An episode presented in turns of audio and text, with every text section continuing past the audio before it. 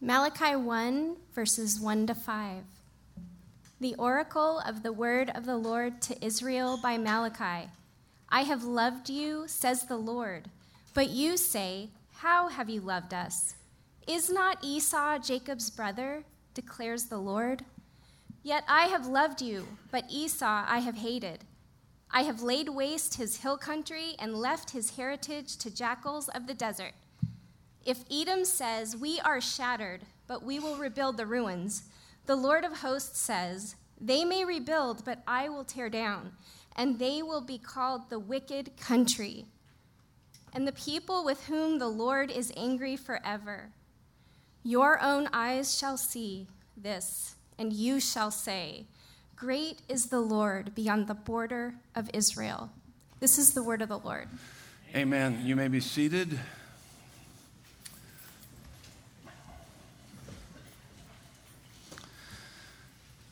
We're kicking off a brand new teaching series this weekend, The Father Heart of God. We're working our way through the book of Malachi. And the title of this weekend's message is Love Him. If you have your Bibles there, you can turn to Malachi chapter 1. We'll be looking at verses 1 through 5. We'll be unpacking those verses. So I was asking the question, I was kind of working through this how do we prepare our hearts for this holiday season? It's on us, we're already in it couple weeks we'll be uh, celebrating Thanksgiving, and then shortly after that we will be heading into uh, Christmas and then the New Year, and bam, it, it will be over quick, very quick. And so, how do we prepare our hearts for this season? There's a book in the Bible to prepare people for the first Christmas. It is the last book of the Old Testament. It's in the, in the area in the Bible known as the Minor Prophets and it's the book of Malachi, also known by some as Malachi, the Italian prophet, okay? if you're familiar with that joke. These are God's final instructions to prepare us for the coming of Jesus at Christmas. And uh, here's the theme that I want you to get throughout this series that will take us to the end of the year. If you only knew the Father heart of God for you, if you only knew what He thinks about you, how He feels about you,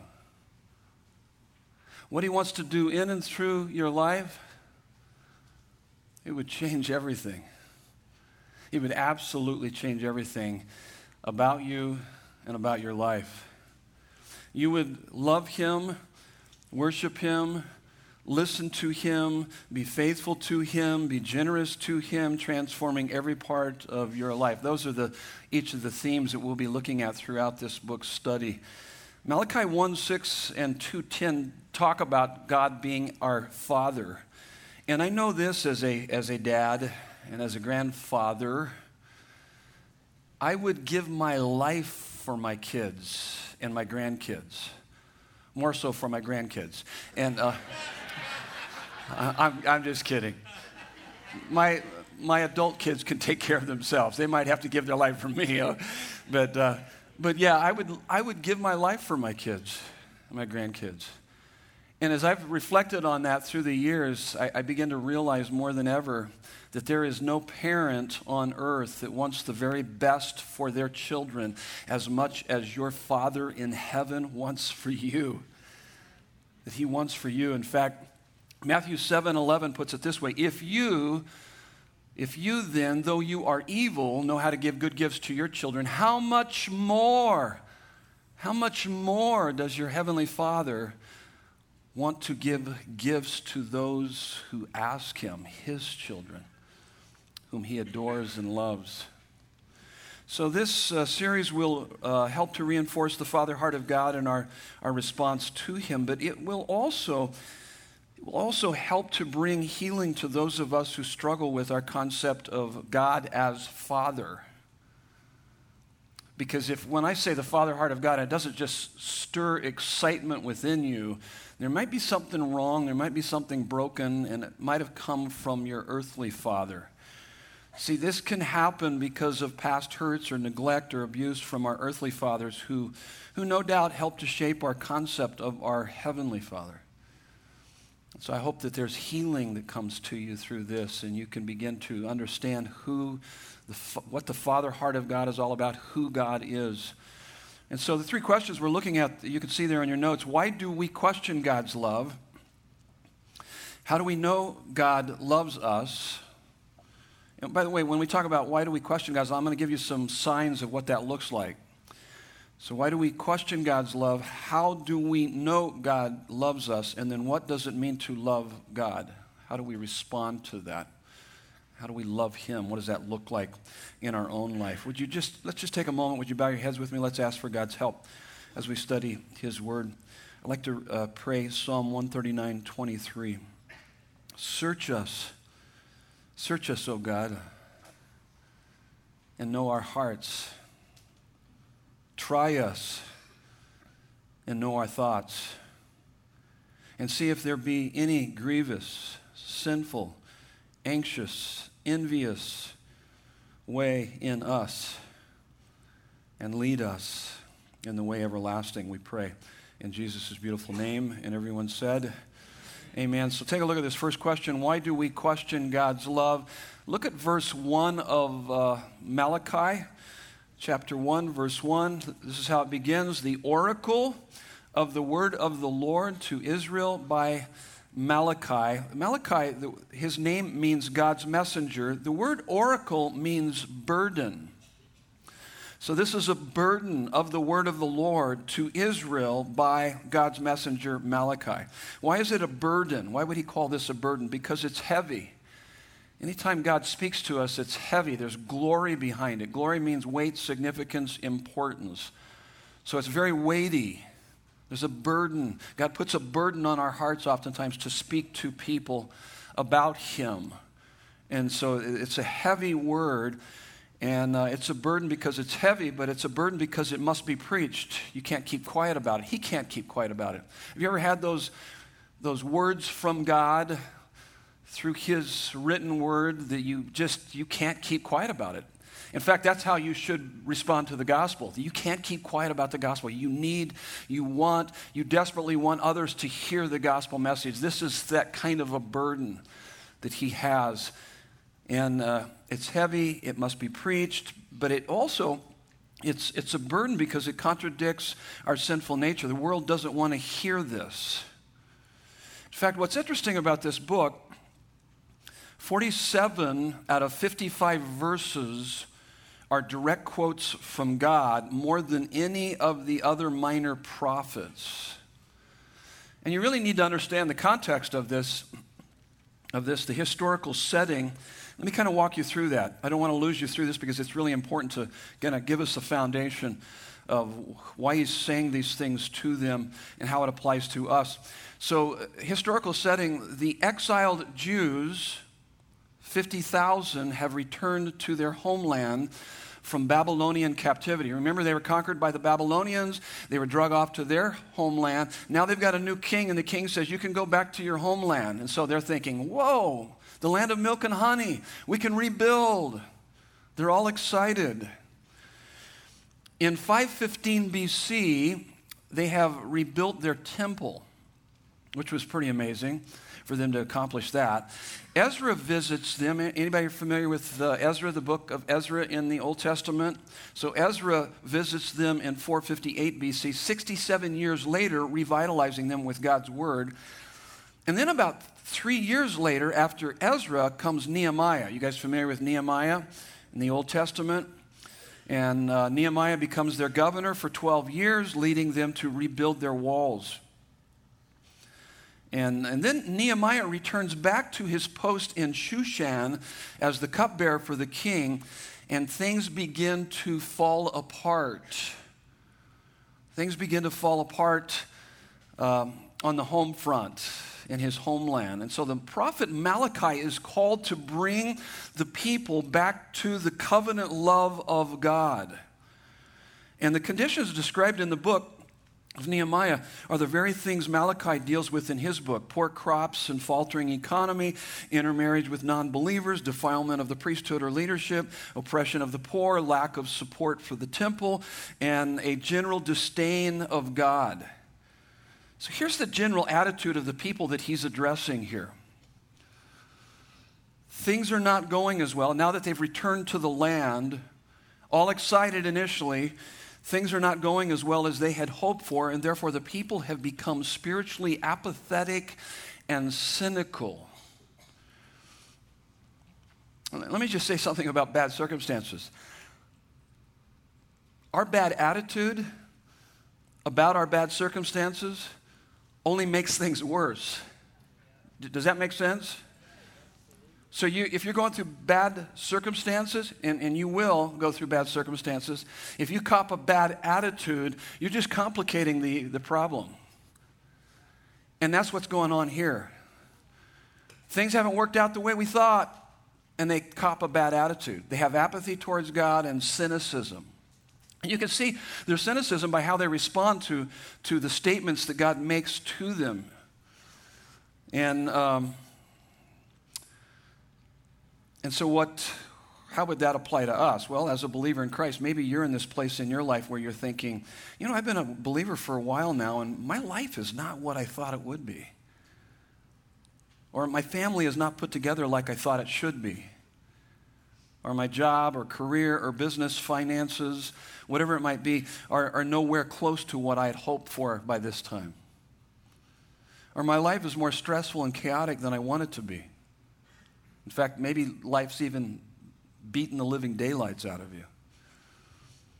And the attitude would be a bad attitude towards all of that would be God, you're not living up to your end of the bargain, because that's what they're basically saying. They're saying, God, if you don't care about my situation, then why should we care? You guys are probably familiar with expectations and the, the role that expectations plays in our life. So, if you have ex- expectations as it relates to your marriage or parenting or that new job you just got or you've been working at for a while or, or any number of things, your expectations uh, may be up here. Let me give you an illustration here for, before I, I, I, walk you through that process is that let's just say that I was going to take you into a room, and before I walked you into that room, I said, This is a honeymoon suite and then I walked you into the room, you might probably respond by saying, ah, it's not quite what I thought. But if I were to take you into that very same room, and before I walked you into that room, I said, This is a jail cell. How might your response be? Not so bad. Okay, let me go back to the illustration here. So, expectations like right here, if you have expectations here, regard, you know, whatever it might be in your life. And if life experiences come in down here, what's this gap called? So you got expectations, life experiences. This gap is called disillusionment, disappointment, despondency. That's what they're experiencing. They're just they're they're apathetic spiritually and they're cynical. They become bitter. And you can see it in their response. And so, how does God address them right from the get go? Here's how He addresses them. Verse 2 I have loved you. I have loved you, says the Lord. Notice their response, though. But you say, How have you loved us? They're doubting God's love. There's that cynicism there. So, the first sin Malachi confronts is their lack of love for God. And, and that is the first sin Jesus mentioned when he wrote to the seven churches in Asia Minor, Revelation 2 4. It is first because lack of love for God is the cause of all other sins. And you notice their response is, like I said, it's very cynical and apathetic response. So this is kind of how it's working in their life. This is how it works in our life. Theology, you need to have good, healthy theology. Theology has to do with your head. But if you minus your doxology from your theology, Doxology has to do with your heart, it's worship. So theology minus doxology equals dead orthodoxy. What's dead orthodoxy? Just coming to church and checking the box. Okay, did that, read my Bible today, prayed, whatever. Just kind of going through the motions without any emotion. All form, no substance. That's what they're doing. That's what's happening. So, dead orthodoxy is always a severing of the head from the heart, producing apathy and cynicism. If you're in a place of apathy and cynicism, it's because you have severed your head, your theology, from your doxology that should move you to worship and to have an encounter with the living God through your theology, which is life liberating and soul satisfying when you do that. But that's not where they are. And that's oftentimes where we are in our struggle. And, um, and so let's talk about some signs. What, were, what would be some signs of doubting God's love? I've got a list of them right here. This isn't a complete list, but this gives you some. Signs of questioning God's love. You could add to the list. In fact, what I want you to do is circle the ones you are most prone to during hardship. You know, there's almost kind of, we all have this built within us. It's part of the reticular activating system within our brain. It's kind of that automatic pilot. And so it's that knee jerk reaction. It's uh, automatic pilot. It's become second nature. Out of just second nature, this is what we move into. What would most represent you? Anxiety, bitterness, depression, envy, self absorption, which is, would be pride Self pity is also a part of pride. By the way, anxiety and depression can also come through uh, physiological issues too. So, discounting that, we're talking more psychological here and spiritual in our relationship with God. These are all signs. When you have anxiety, when you're overwhelmed by anxiety over your job or your kids or whatever, you're doubting His love. When you have bitterness, you're doubting his love, or depression, or envy, or self absorption, or self pity, or cynicism, or apathy, helplessness, or hopelessness. You're doubting God's love. So, so why do we question God's love? Because we are, here's the next on your fill in the blank, because we are deceived by the pleasures of life.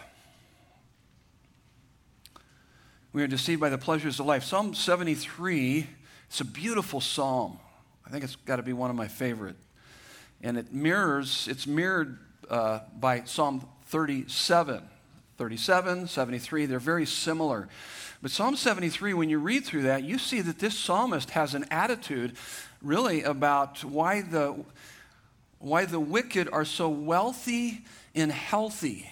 He's really, really upset. He's envying the wealth and the health of the wicked. And, but as you read through the psalm, you say, wow, this guy's got a really a bad attitude about his own circumstances. He says, Here, I'm suffering and I know the living God. And yet I, wa- I look out over the landscape of this culture and the, and the wicked are prospering. And they're like, like living life to its fullest. And they're really enjoying life. And he's really upset. And then, halfway through the psalm, He goes into the sanctuary. He has an encounter with God. And it changes everything. And the rest of the psalm is just, it's absolutely breathtaking. It's beautiful. Because he realizes what he has in God. And what he has in God doesn't even come close to, I mean, they, what they have ha, doesn't even come close to what he has in God. In fact, there's, a, there's some verses that I, we had our kids memorize a number of years ago uh, when they were growing up in our home, and it was Jeremiah 9 23 and 24. You guys familiar with those verses? It says, Let not the wise man boast of his wisdom, or the strong man boast of his strength, or the rich man boast of his riches, but let him who boasts boast about this, that he knows God. So, that what that verse is saying, that it says that the, the smartest people on this planet, the most athletic people on this planet, the richest people on this planet have nothing on those who know God, don't have anything on us who have a relationship with God. And so that's the, that's the realization that the psalmist comes to in Psalm 73. He realizes, he says, Wow, what I have in you is so much better by far, even if I have to go through suffering. It's an amazing realization. And so oftentimes we get deceived by the pleasures of life. As we begin to doubt his love. And by the way, let me just say that there's no pleasure on this planet that compares to the pleasure that you can have in Jesus Christ. Did you know that?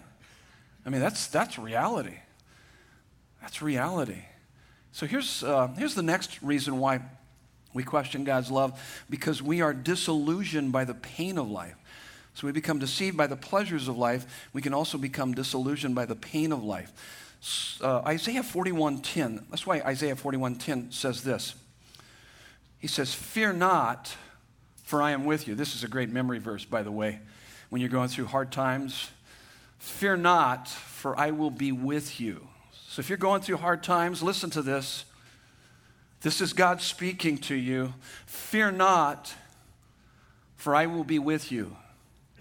And then he next says, Do not be dismayed. Why would he say that? Because we often are dismayed when we go through really hard times. God, where are you in this? What's going on? I don't see your hand working. I'm confused. That's what it means to be dismayed. He says, Do not be dismayed. For I am your God. I will strengthen you. I will help you. I will uphold you with my righteous right hand. So, so, so what, what is he saying in that? Don't be dismayed. He's saying, I'm still with you. I'm still working for you. I'm still involved with you, whether you can see me or not. I've got you covered. We'll talk more about that as we work through, through our notes. So, so here's the antidote for both of these deception by the pleasures of life, disillusionment by the pain of life. Here's the antidote. Every day you need to get up and pursue full and lasting pleasure in God. To where you find so much satisfaction in Him. In fact, uh, let me, let me ask you when was the last time you found so much satisfaction just in your interaction with God? Maybe reading His Word, singing praise songs to Him, or hearing praise songs, or, or, or prayer. As you engage Him, there's a pleasure in that. I'm going to talk more about it next week when we talk about worship, because that's what worship is. It's, it's really about finding our deepest satisfaction in Him. And that's, that's what you need to do every day. When you get up, pursue full and lasting pleasure in God. So that answers that question. Let's, let's take the next one. How do we know God loves us? How do we know that God loves us? So, so how many, just show of hands, how many would say, yeah, I'd, I'd, like, to, uh, I'd like to grow in my love for God and others? Show of hands, okay? Okay? Some of you needed to raise your hand. Okay. Because I've been hanging out with you lately. And so I think everybody, I, I, it should be just a natural response of, of every believer. Yes, yes, that's my, I want to grow in my love for God and others. That's why the Bible says when Jesus was asked, What's the greatest commandment? He said, Love God with all your heart, soul, mind, and strength. Love your neighbor as yourself. That's why you exist. That's your purpose. That's the purpose. That's a great purpose statement. Love God, love people. Love God, love people. And so, how do you increase in your capacity to love God and love people? You work hard, pull, your up, pull yourself up by your bootstraps. Come on, you can do it. All of that. Come on. I'm going to, this next week, I'm going to become a more loving person. How's that going to work out for you? Not so good. Not so good. Here's how you do it this is how you begin to grow in your love for God and others is by a regular and consistent experience of his love for you. And I'm telling you, you experience his love regularly, consistently. See, it's one thing to know that God loves you. I hear people say, "Oh yeah, God loves you. God loves you. God loves me." And then I see him filled with anxiety and anger and bitterness and envy and all of these negative emotions. I say, You don't believe that, do you? Because I see all these symptoms in your life that would say otherwise. You don't really believe that he loves you, because if you did, all that would go away. And, and you need to experience his love. So it's one thing to know that he loves you, it's altogether another to have an experience on your heart. This is what you need to have regularly as a believer in Christ. This is what should be happening in your life. Is that regularly you have an overwhelming experience that God, your Father in heaven, is sweeping you up into his arms and smothering you with kisses and affection and love. And you're just like, ah, yes. Oh, I've never found more pleasure than what I have in you, God. Thank you. Thank you. It's, it's almost overwhelming for me at times. It brings tears to my eyes. I'm, I'm in, it, it, fills me with joy. That peace dis, dispels the, the anxiety and all the junk in my life, just a few moments with Him. I mean, this isn't wishful thinking. You are having an encounter with the living God who made that possible at the cost of the death of His Son. That is amazing. Nothing like it, nothing like it at all. And that's how you will increase in your love for Him and others. Sin is what we do when we are not satisfied in the love of Christ. So, how do we get satisfied in the love of Christ? Here's how He shows His love for us God's verbal expression of love. That's your next fill in the blank on your notes. So, God's clear statement of His love is throughout Scripture. You've got one example of it right here in Malachi chapter 1, verse 2. I have loved you, says the Lord. This is covenant love, which is mentioned six times in this book. So, six times he talks about covenant love. That's why I built the series based on this covenant love, the Father heart of God. Because six times in there, he, you're gonna, we're going to come across the word covenant. So we got to understand what covenant is. Uh, one of many great uh, explanations of covenant is found in Deuteronomy 7 6 through 11. I won't read it, but let me just paraphrase it, uh, give you a brief summary of it. It's, uh, the covenant love is expounded clearly in Deuteronomy 7 6 through 11. It, this is what, what this covenant love is. Imagine God looking you in the eyes. And you can imagine that through Christ Jesus, the face of Jesus. Imagine him looking you in the eyes and saying, I love you. I have chosen you to be my treasured possession.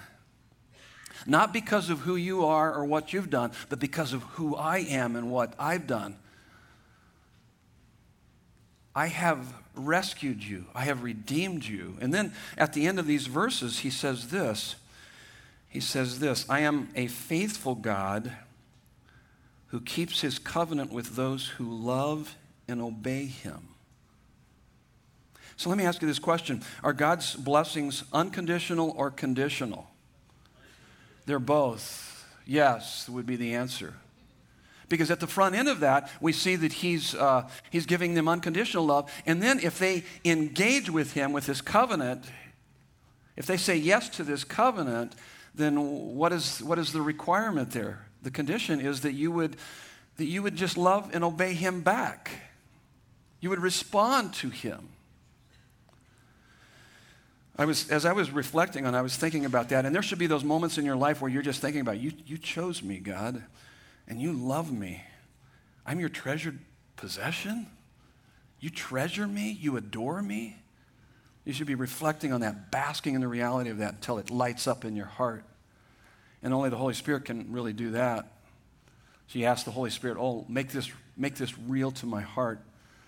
I was thinking about these, uh, these verses this last week as it related to my own life, and I, and I can see why God would love me. but I have the hardest time seeing how God could love some of you. No, no, really. Okay, that was a joke. That was obviously a joke. No, because I, I, wanted to say that because if you really look in your heart, because there have been times in my life where I've actually thought that, and you have too. I can see why he'd love me. I got it together. That guy is a scoundrel. That person is a jerk. That person, I could see. I don't even love him. I don't know how God could love him. No, no, no. You don't understand covenant love. You don't understand covenant love. Covenant love is not achieved, but received. God offers that to you this morning. Maybe if you've never received it before, this would be a great morning for you to open your heart to his covenant love, to say yes to his covenant love, respond by loving him back and obeying him and giving your life to him. Malachi is calling the people back into covenant relationship with God. You see, it's God's love that brings repentance. This whole book is about repentance. But the foundation of this is covenant, is covenant love. And um, so Malachi is calling the people back into covenant relationship with God. It's God's love that brings repentance. It is not our repentance that brings God's love. Don't reverse that. That becomes very religious. And, uh, and by the way, what, Malachi is showing us here, what God is showing us here, is that this is great leadership, parenting, grandparenting advice. Here's what it is you always connect before you correct. Always connect before you correct. In other words, love is the bridge that must sustain the truth that you send over the bridge. I mean, this is just good conflict resolution skills and communication skills, and you're always working to connect with that person so that you can speak truth to them. Sometimes when you, you speak truth and they respond with defensiveness or whatever, you go back to connecting. You try to connect, reconnect before you're able to bring that to them. And that's, that's really important. And in fact, healthy covenant relationships will have three things. I don't know if this was on your notes, but you can write these three things down. This is what it looks like is that you will feel valued, included, and empowered. So, healthy relationships, so, so whether it be marriage or parenting or even on the job, I asked a guy this a couple weeks ago. I said, Do you feel valued at your workplace? He goes, Nope. Do you feel included? No. Do you feel empowered? No. Feel controlled. I go, wow, that doesn't sound like a very good work environment. And, and so, you know, if I were to ask him the question, how, how about your marriage? Do you, do you think your wife feels valued, included, empowered? Another way of looking at these words would be valued, would be cherished, or included would mean that they belong or empowered would mean they don't feel controlled, but they know they have responsibility in that relationship. That, those are, and those are the characteristics you look for. And in fact, most breakdowns in marriage, family, and parenting, and, and even businesses, can come from missing any of those or all of those. So let's define covenant versus consumer. Here's what I want you to do turn to the person next to you and see if you can give a quick definition of the difference between consumer relationship and uh, covenant relationship.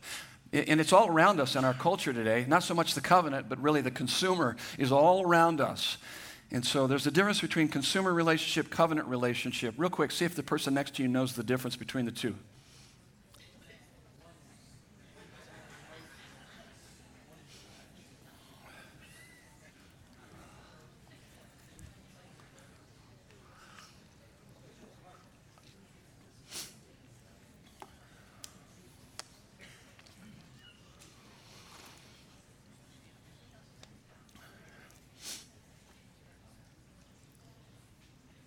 So here's my definition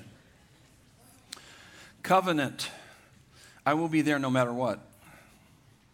That's what God says to us. I will be there no matter what.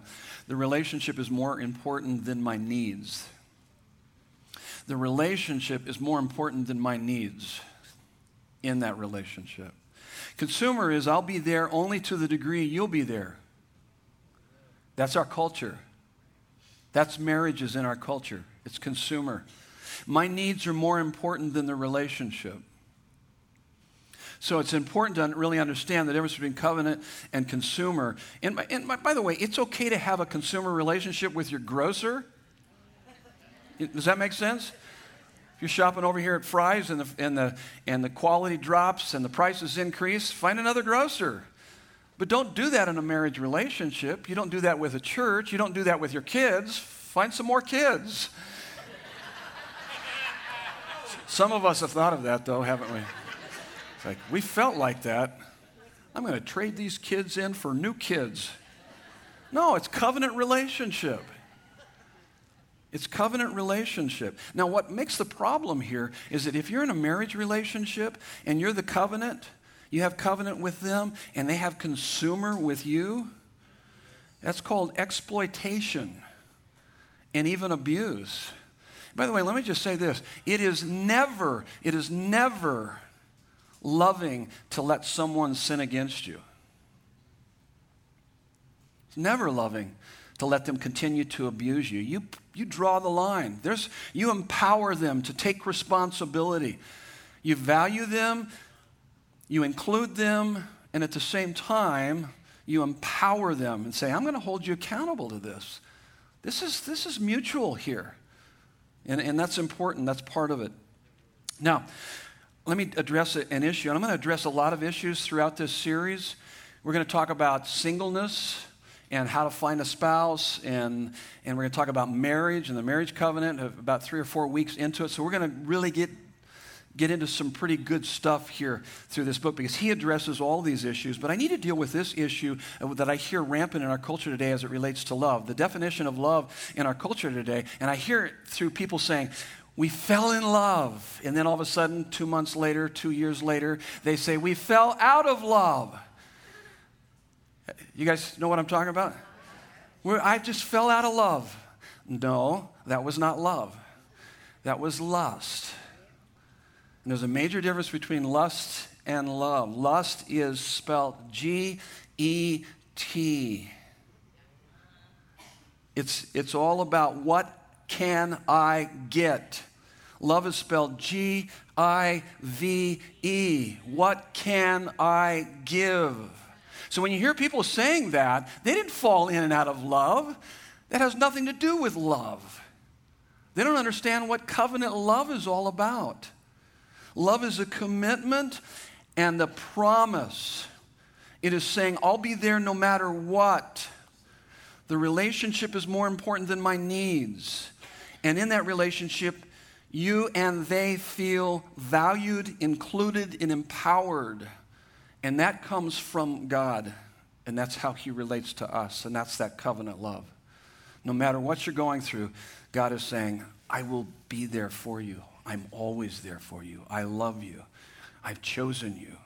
You're my treasured possession. I have rescued you. I've redeemed you. Those are the things that just should just bask in the reality of every day. And then that will help you with your covenant love relationships, whether it be friendships or marriage or church. And, and I think that's important. So God's verbal expression of love. Here's the next one, and this is we're going to get into a little heavier theology here, so you're going to have to hang in there with me. Uh, we're going to talk about God's electing love. So God's verbal expression of love, and now how does God show His love for us? God's electing love. Did you notice that in Malachi uh, 1, verse 2b through 3? Is not Esau Jacob's brother, declares the Lord? Yet I have loved Jacob, verse 3, but Esau I have hated. Did that shock you a little bit? This is God speaking. What does that mean? I have laid waste his hill country and left his heritage to jackals of the desert. So immediately the question should come up, you know, if God is love, if God is love, 1 John 4 16, then how can he hate anyone? Good question. Well, you need to understand the context here. This is in reference to the nations that came out of Jacob and Esau. So he's actually talking to nations. And the word the word loved is choice rather than affection. And hated is rejection rather than animosity. Similar use of, of this, these words are found in Luke 14 26. If anyone comes to me and does not hate his father and mother and wife and children and brothers and sisters, yes, and even his own life, he cannot be my disciple. That's Jesus speaking. So he's using that same kind of idea between it's about rejection, it's about choice and rejection. So, so this brings up the age old debate between Calvinism and Arminianism. So let's get down in the middle of this, okay, just for a moment. Because I think it's really important for you to know this and understand this. So, so, so, what is the main difference between Calvinism and Arminianism in salvation? Some of you don't even know what I'm talking about when I say Calvinism and Arminianism, and that's okay. But if you do understand, I'm going to explain what I mean by that. So, here another question would be What was the decisive cause of your faith in Christ? God or yourself? So, Calvinist would say that the decisive cause of my faith was God. Arminianism would say that the decisive cause of my faith was me. So, who's right? What is the answer? Both. Both. I believe, I believe that both are right. But I believe that God is always the initiator of our relationship. He comes after us with his love, and that's what transforms us. See, the Bible is clear that God has chosen who will be saved before the creation of the world. That's in Ephesians 1 4. And it describes believers as chosen. Chosen, you're chosen, Romans 8:33, Colossians 3:12, 1 Peter 1 2. And it also refers to uh, believers, it describes believers as not just chosen, but also elect. It uses that word elect and that's Matthew 20, uh, Matthew 24, 22, Romans 11, 7, and 2 Timothy 2.10. It's in the scripture, and yet, and yet, at the same time, the Bible also says that God is not willing that any should perish, but all come to repentance. 2 Peter 3 9. The Bible also says that we are responsible for our sin and for receiving Christ as Savior. Romans 3 23, John 3 16, Romans 10 9 and 10. In fact, verse 13 of Romans 10 says this Whoever, whoever calls upon the name of the Lord shall be saved. So you got this combination of divine sovereignty, human responsibility working. I love what J.I. Packer says from his book, Evangelism and the Sovereignty of God. He calls the principles of divine sovereignty and human responsibility an antinomy kind of awkward sounding word, but it's antinomy. A N T I N O M Y. Antinomy.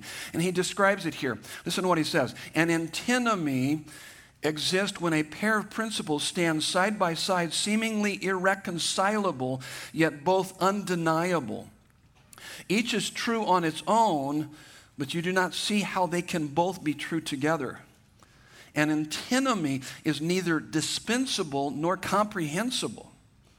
Accept it for what it is and learn to live with it. Think of the two principles as complementary to each other. Use each within the limits of its own sphere of reference. So it's, it's, I think it's part of the, like, similar mystery to uh, hypostatic union of Jesus 100% God, 100% man, or the, even the Trinity. I think it's in that category. Divine sovereignty, human responsibility. How does that work out? I'm not really sure. But the Bible teaches both. So, how do you know if someone's kind of leaning to the divine sovereignty to the exclusion of human responsibility, and someone's leaning to human responsibility to the exclusion of divine sovereignty, which I tended to do that early on in my Christian faith. And you need to have a balance in both. Well, if you believe everything is fixed despite our choices, you're going to be passive. It's called fatalism. You're going to go, What's the use? God already chooses, so I can't make any difference in this. That's called fatalism, and it's not biblical. That's not true. Here's the other extreme in this. If you believe our choices actually determine the future, then you should be paralyzed.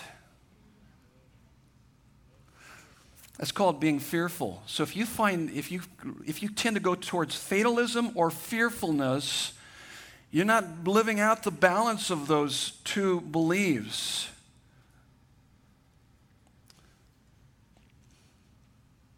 Healthy response would be to work hard in your life. Be responsible, but be calm by leaving the results in God's hands. That's why I like uh, Proverbs 21 31. The horse is made ready for battle, but victory is in the hands of the Lord. You do your best. You honor God. You live for His glory, and then you leave the results in His hands. You just say, God, I'm resting in you. And that's the, the, the great balance uh, between the two. So here at Desert Breeze, this is what we teach, just so that you, you'll, you'll know what we teach. We teach that Christianity believes historical events are determined by God, that's divine sovereignty, through our choices, human responsibility. So divine sovereignty and human responsibility work together like two pedals on a bike. They should both be taught in balance. We believe that both Calvinism and Arminianism are within the pale of orthodoxy. There are churches in the valley that would, would disagree with that. And they would, I've heard Calvinists uh, despise Arminians, and I've heard Arminians have animosity towards Calvinism. We happen to believe that they both fit within the pale of orthodoxy. We can debate them, but not divide over them and not push either one of them to extremes. So we believe here in the essentials there should be unity. In the non essentials, we believe it falls into that category of non essentials, but they, they do need to be taught in balance. Is God sovereign? Yes. Are we responsible? Yes. And they need to be taught together, but in all things love. So in the essentials there is there there should be unity. In the non-essentials, liberty, but in all things love. Let me okay, so I said all that. Don't don't miss this. You don't miss the love of God in the in Him electing you. Because it's so easy. And I, I've seen this. It's just, it's insane. I don't understand it. People debate over those things, and then they miss the electing love of God, that He chose me, He loves me. Don't miss that. And I'm responsible. I need to respond to Him. I need to interact with Him. It's called a relationship. And so people, they can debate it, and it's just, it's crazy, and they miss the most important part of this. Listen to what uh, Spurgeon says. Whatever may be said about the doctrine of election, it is written in the Word of God as with an iron pin, and there's no getting rid of it. To me, it is one of the sweetest and most blessed truths in the whole of Revelation. And those who are afraid of it are so because they do not understand it. If they could but know that God had chosen them, it would make their hearts dance for joy. So his electing love should make your heart dance for joy. He chose me. He loves me. Man, when that reality hits you in the heart, just, oh, it's overwhelming. There's nothing like it. Let me paraphrase another thing that uh, Spurgeon said How do I know that I am chosen? That's, that would be a good question, wouldn't it? So, how do I know if I'm chosen or I'm not chosen? It's a great question. Let me ask you this Do you have a deep longing to know, love, obey, and worship, and serve and enjoy God? If you say yes, then you are chosen. If you say no, then you are not chosen. And if you were chosen, you would only be miserable according to your own confession. And it could be, it could be that you just need to hear the proclamation of the gospel. And when you hear that, and it awakens you to the reality of the glory and the beauty of who Jesus is and what he's done for you, oh my goodness, your heart is stirred. You're chosen. You're chosen. God's verbal expression of love, God's electing love, which should be, should make your heart dance for joy, and then God's evident blessings of love. This gets a, if you thought that was hard, this kind of gets a little bit harder in really understanding. I love studying the Old Testament. It forces you to have to really dig deep and to really understand the historical context and what is God saying through this. And when you get to that, it's just, it's breathtaking, it's beautiful, it's weighty, it's significant, it's important. Verses 4 and 5, he says, If Edom says, we are, shat- we are shattered but we will rebuild the ruins. The Lord of hosts says, They may build, but I will tear down, and they will be called the wicked country and the people with whom the Lord is angry forever. So, so what's, what is being said here? Edom is the epitome of rebellion towards God. And in fact, this is humanism and existentialism on display. So, so we don't need God. We can rebuild on our own. And that's where our country is actually headed. That's the mindset that we can pull ourselves up by our own bootstraps and we can conquer, we can overcome, we can do that. And, and, and, hey, there's no doubt that God has placed within us a lot of resilience because we are image bearers. All of us are image bearers of God. So there's certainly there's that capacity within all of us to overcome difficulties. But that ability to overcome those difficulties came from God. And even more so comes from God when we lean on Him and look to Him and trust Him. And all He's saying is that they're not going to be able to rebuild. They're not going to be able to rebuild. So here's a little bit of the historical background God brought judgment upon both the descendants of Jacob, the Jews, and Esau, Edom. To the Jews, the Babylonian invasion was purifying, but to Edom, it was punitive. So I got to deal with another question here that oftentimes, when I come across Christians who are going through a real hard time, I've had them say this to me Is God punishing me? Is He punishing me for what I've done in the past? And I say emphatically, No, no, no. All of that punishment was placed on Jesus. It's purifying. When you go through hard times, it's purifying. It's not punitive, it's purifying. Here's what God's up to through hard times He wants you to run into His big daddy arms so that he can embrace you and love you and smother you with kisses. That's what he's doing. That's the first thing. Run into his arms to help you to see how much you need him. But he's also wanting to grow you up and mature you. And He's also wanting to get you to heaven with Him for all eternity. He's working. And it's purifying, not punitive. So God brought judgment upon both the descendants of Jacob, the Jews, and Esau, Edom. And the Jews were able to return and rebuild, but the Edomites were never able to return and rebuild even to this very day. So here's what you need to keep in mind. When you go through hard times, this is what should come to mind, and this is his evident love. This is what the Bible tells us over and over again. Whether you can see his hand in your circumstances or not, it doesn't matter. This is what he's doing. This is what he's doing. God is at work lovingly, skillfully, powerfully, in the worst of times, doing a thousand things we can't see with our finite minds for our good and his glory. Listen to me. If you're going through a hard time, when you go through a hard time, listen, listen. You can trust, you can trust his loving, wise control of your life. He's still working. He has your best interest at heart. No matter what you're up against, he is for you, not against you. If he didn't spare his own son in rescuing you, he's not going to spare anything else in taking care of you. That's the point of this. Even in our circumstances. So when we face hard circumstances, we can basically say, say this My bad things are going to work out for my good. My truly good things can never be taken from me, and the best things are yet to come. God's in control. God loves us. He's going to take care of us. That's part of His love for us. He's perfect in love, infinite in wisdom, unlimited in power. I was meditating on a couple verses this last week Psalm 77 19. It's part of my reading through the Old Testament. And, um, and it says basically, the, the writer says this check, check this out. I paraphrase the first part, but I, I, I'm quoting the last part of this. They're basically saying, You have led us, protected us, guided us, yet your footprints were unseen.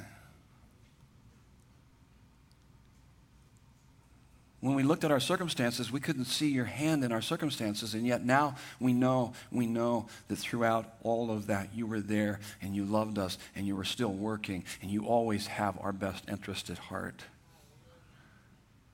See, that's the, that's the doubt. That's where we begin to become deceived by the pleasures of life. We think that He's holding out on us. It goes all the way back to the garden.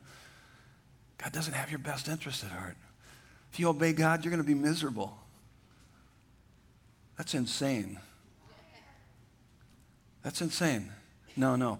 Fully devoted to the Lord Jesus Christ. That's where fullness of life is found. It's only found in Him. It's found in Him. He is always working for your good and His glory, whether you can see it or not. Deuteronomy 33 27 was another uh, great verse that I was, as I was thinking about and meditating on this last week. The eternal God is your dwelling place, it's your home, and underneath are the everlasting arms. This is what it's saying. This is why, as I was thinking about it, reflecting on it, he says that you can never fall so low in suffering and sin that God's arms are still even lower, even lower than whatever, whatever situation you're in, they're lower to rescue and redeem you. His everlasting arms. I was thinking about that. Everlasting arms. His arms to, to sweep you up into his arms of love and, and smother you with his affection. And, and, there's so much more we could say, but look at this. At the end of the story, this is what he says in verse 5 Your own eyes shall see this, and you shall say, Great is the Lord beyond the border of Israel. What is he saying there? He's saying, We know the end of the story. This is the end of the story. We will proclaim your name because you everything you do is perfect and righteous and holy and loving and gracious and merciful. God is sovereign over his people in all of history. His purposes will never be thwarted. God always has our best interest at heart. And his best interest for us will never be thwarted. So, how do we know God loves us? God's verbal expression of love, God's electing love, which should make your heart dance for joy, and God's evident blessings of love, His providential hand working for our good and His glory. Okay, we got this last part here, and it'll go fast. Believe me. Here we go. Get ready to write fast. So, if you bask in the reality of His covenant love, regularly and respond to Him by loving Him with all of your heart, you will be content in all of your circumstances because you will always have what you most want, and that's Him. you have Him. You have Him. What more do you need? You have Him. And so you, this is how that looks. This is what this contentment looks in Him and this response of love to Him, believing all that He says whether it's hard to believe or not. Here's the second one obeying all that he commands, whether I agree with him or not. Here's the third one. This is the hardest accepting all that he sins, whether I understand it or not. Anybody have circumstances in your life that you still can't make heads or tails out of, and you're just going, still spin your head around, show of hands? That you're just going, what is this all about? And so, what do you do? You accept all that he sends, whether you understand it or not, because you realize, because you have this 50 20 perspective found in Genesis, Genesis 50 20, of remember Joseph? He looked his perpetrators in the eyes and he said, You intended to harm me. He was fully aware of the injustice and the abuse. He said, You intended to harm me, but God intended it for good for what is now being done, the saving of many lives. God is using that pain. He's recycled that pain, accepting all that He sins, whether I understand or not, thanking Him for all that He gives, both temporal and eternal. You, you ought to be on a high every day just with that one. Both temporal and eternal. Temporal and eternal. Just thinking about what you have temporally and then eternally. More so eternally. It's just like, oh my goodness. Every good and perfect gift comes from God. But most importantly, right here and foundational, is enjoying all that He is in, in and of himself. Rejoice in the Lord always. And again, I say rejoice. We're going to talk more about that next week. But let me ask you this question Are the blessings of God conditional or unconditional? Yes. Why? Because on the cross, Jesus Christ absolutely fulfilled the conditions of the law so that God could love us absolutely unconditionally. So that creates within us a paradoxical obedience. I mean, we avoid sin like crazy because we love Him and, and want to obey Him. But when we fail, and we will fail, there is no condemnation for those who are in Christ Jesus, and we run back into the arms of our daddy who loves us and adores us. So, next weekend, we'll talk about worship or how to honor him. It's Malachi 1 6 through 14. If you're new here, I would love to meet you. If you need prayer, we would love to pray for you. I'll be up front here at the end of the service. Let's bow our heads. Let's pray. So, Father God, we, we take refuge in the finished work of Christ on the cross for us.